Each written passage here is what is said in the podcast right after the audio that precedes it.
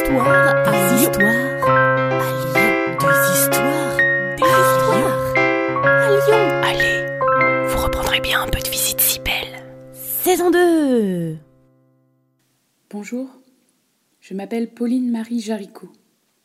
Beaucoup d'entre vous ont sans doute déjà entendu mon nom, surtout depuis que les Lyonnais veulent faire de moi une sainte. Je ne sais pas si je suis prête pour cela, mais je n'ai plus mon mot à dire.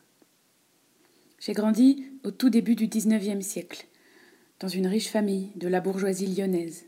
J'étais coquette, j'aimais les robes, les bijoux, j'aimais surtout que l'on me complimente. À l'âge de 15 ans, j'ai fait une chute et j'ai été très grièvement blessée. Les médecins ne savaient pas s'ils allaient pouvoir me sauver. Ma mère, désespérée de savoir sa plus jeune fille chérie condamnée, fait un vœu à la Vierge. Elle donnera sa vie pour me sauver. Quelques mois plus tard, ma mère mourut, et moi je guérissais. Une fois le deuil et la guérison passés, j'ai recommencé ma vie mondaine. Mais quelque chose au fond de moi me disait que ma vie n'était pas là. Un jour, à la messe à Saint-Nizier, j'entends un sermon sur la vanité. Ce sermon me bouleverse. Je quitte alors mes belles robes, mes bijoux, pour m'habiller le plus simplement possible. Au début, j'avais honte de sortir ainsi. Et puis je me suis rapprochée des ouvriers, des ouvrières surtout. J'ai rencontré des filles de mon âge, tout aussi brûlantes de foi. Nous avons commencé à prier ensemble. Nous appelions notre groupe les réparatrices du cœur de Jésus méconnu et méprisé.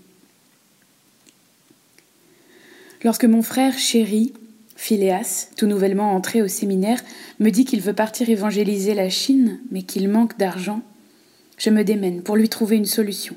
Comment ne pas aider une mission si honorable et si pure? C'est là que j'ai eu l'idée du sou. Chaque personne donne un sou. C'est peu, c'est accessible à tous. Mais surtout, chaque donateur doit trouver dix autres donateurs qui en trouveront dix autres à leur tour. Chaque donateur fait passer son sou de main à la main, créant une grande chaîne humaine de solidarité, obligeant les gens à se rencontrer. Ainsi, en quelques semaines, nous récoltons des milliers de francs. J'ai appelé cette œuvre la propagation de la foi. Bientôt, nous aidons la Chine, mais aussi la Nouvelle-Orléans. Je crois que cette grande œuvre a subsisté, qu'elle existe toujours. Quel honneur et quelle joie. Sur le même modèle, j'ai créé une grande action de prière collective, le rosaire vivant.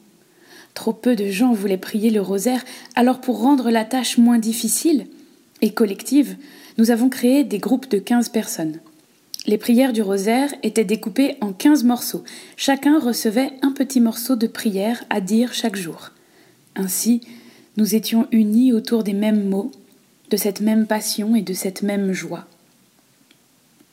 C'est à ce moment que j'ai acheté la maison de Lorette, cette belle demeure sur la colline dans la montée Saint-Sébastien.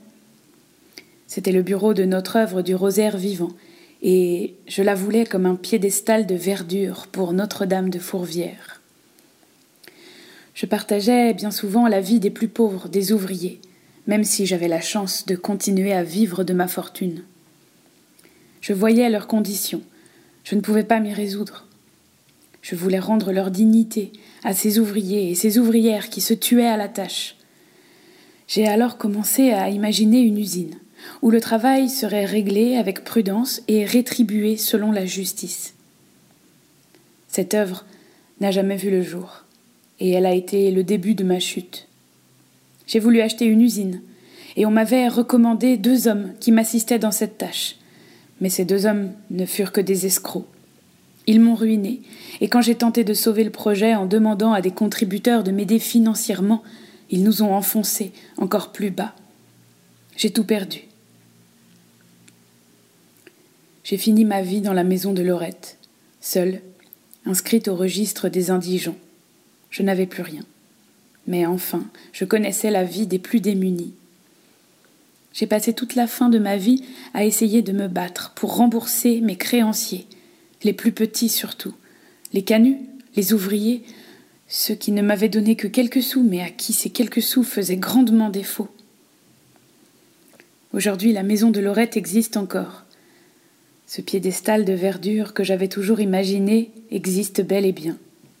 On l'appelle le jardin du rosaire.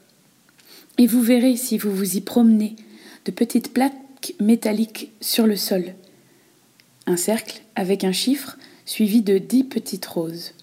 Ce sont les perles qui guident la prière du rosaire.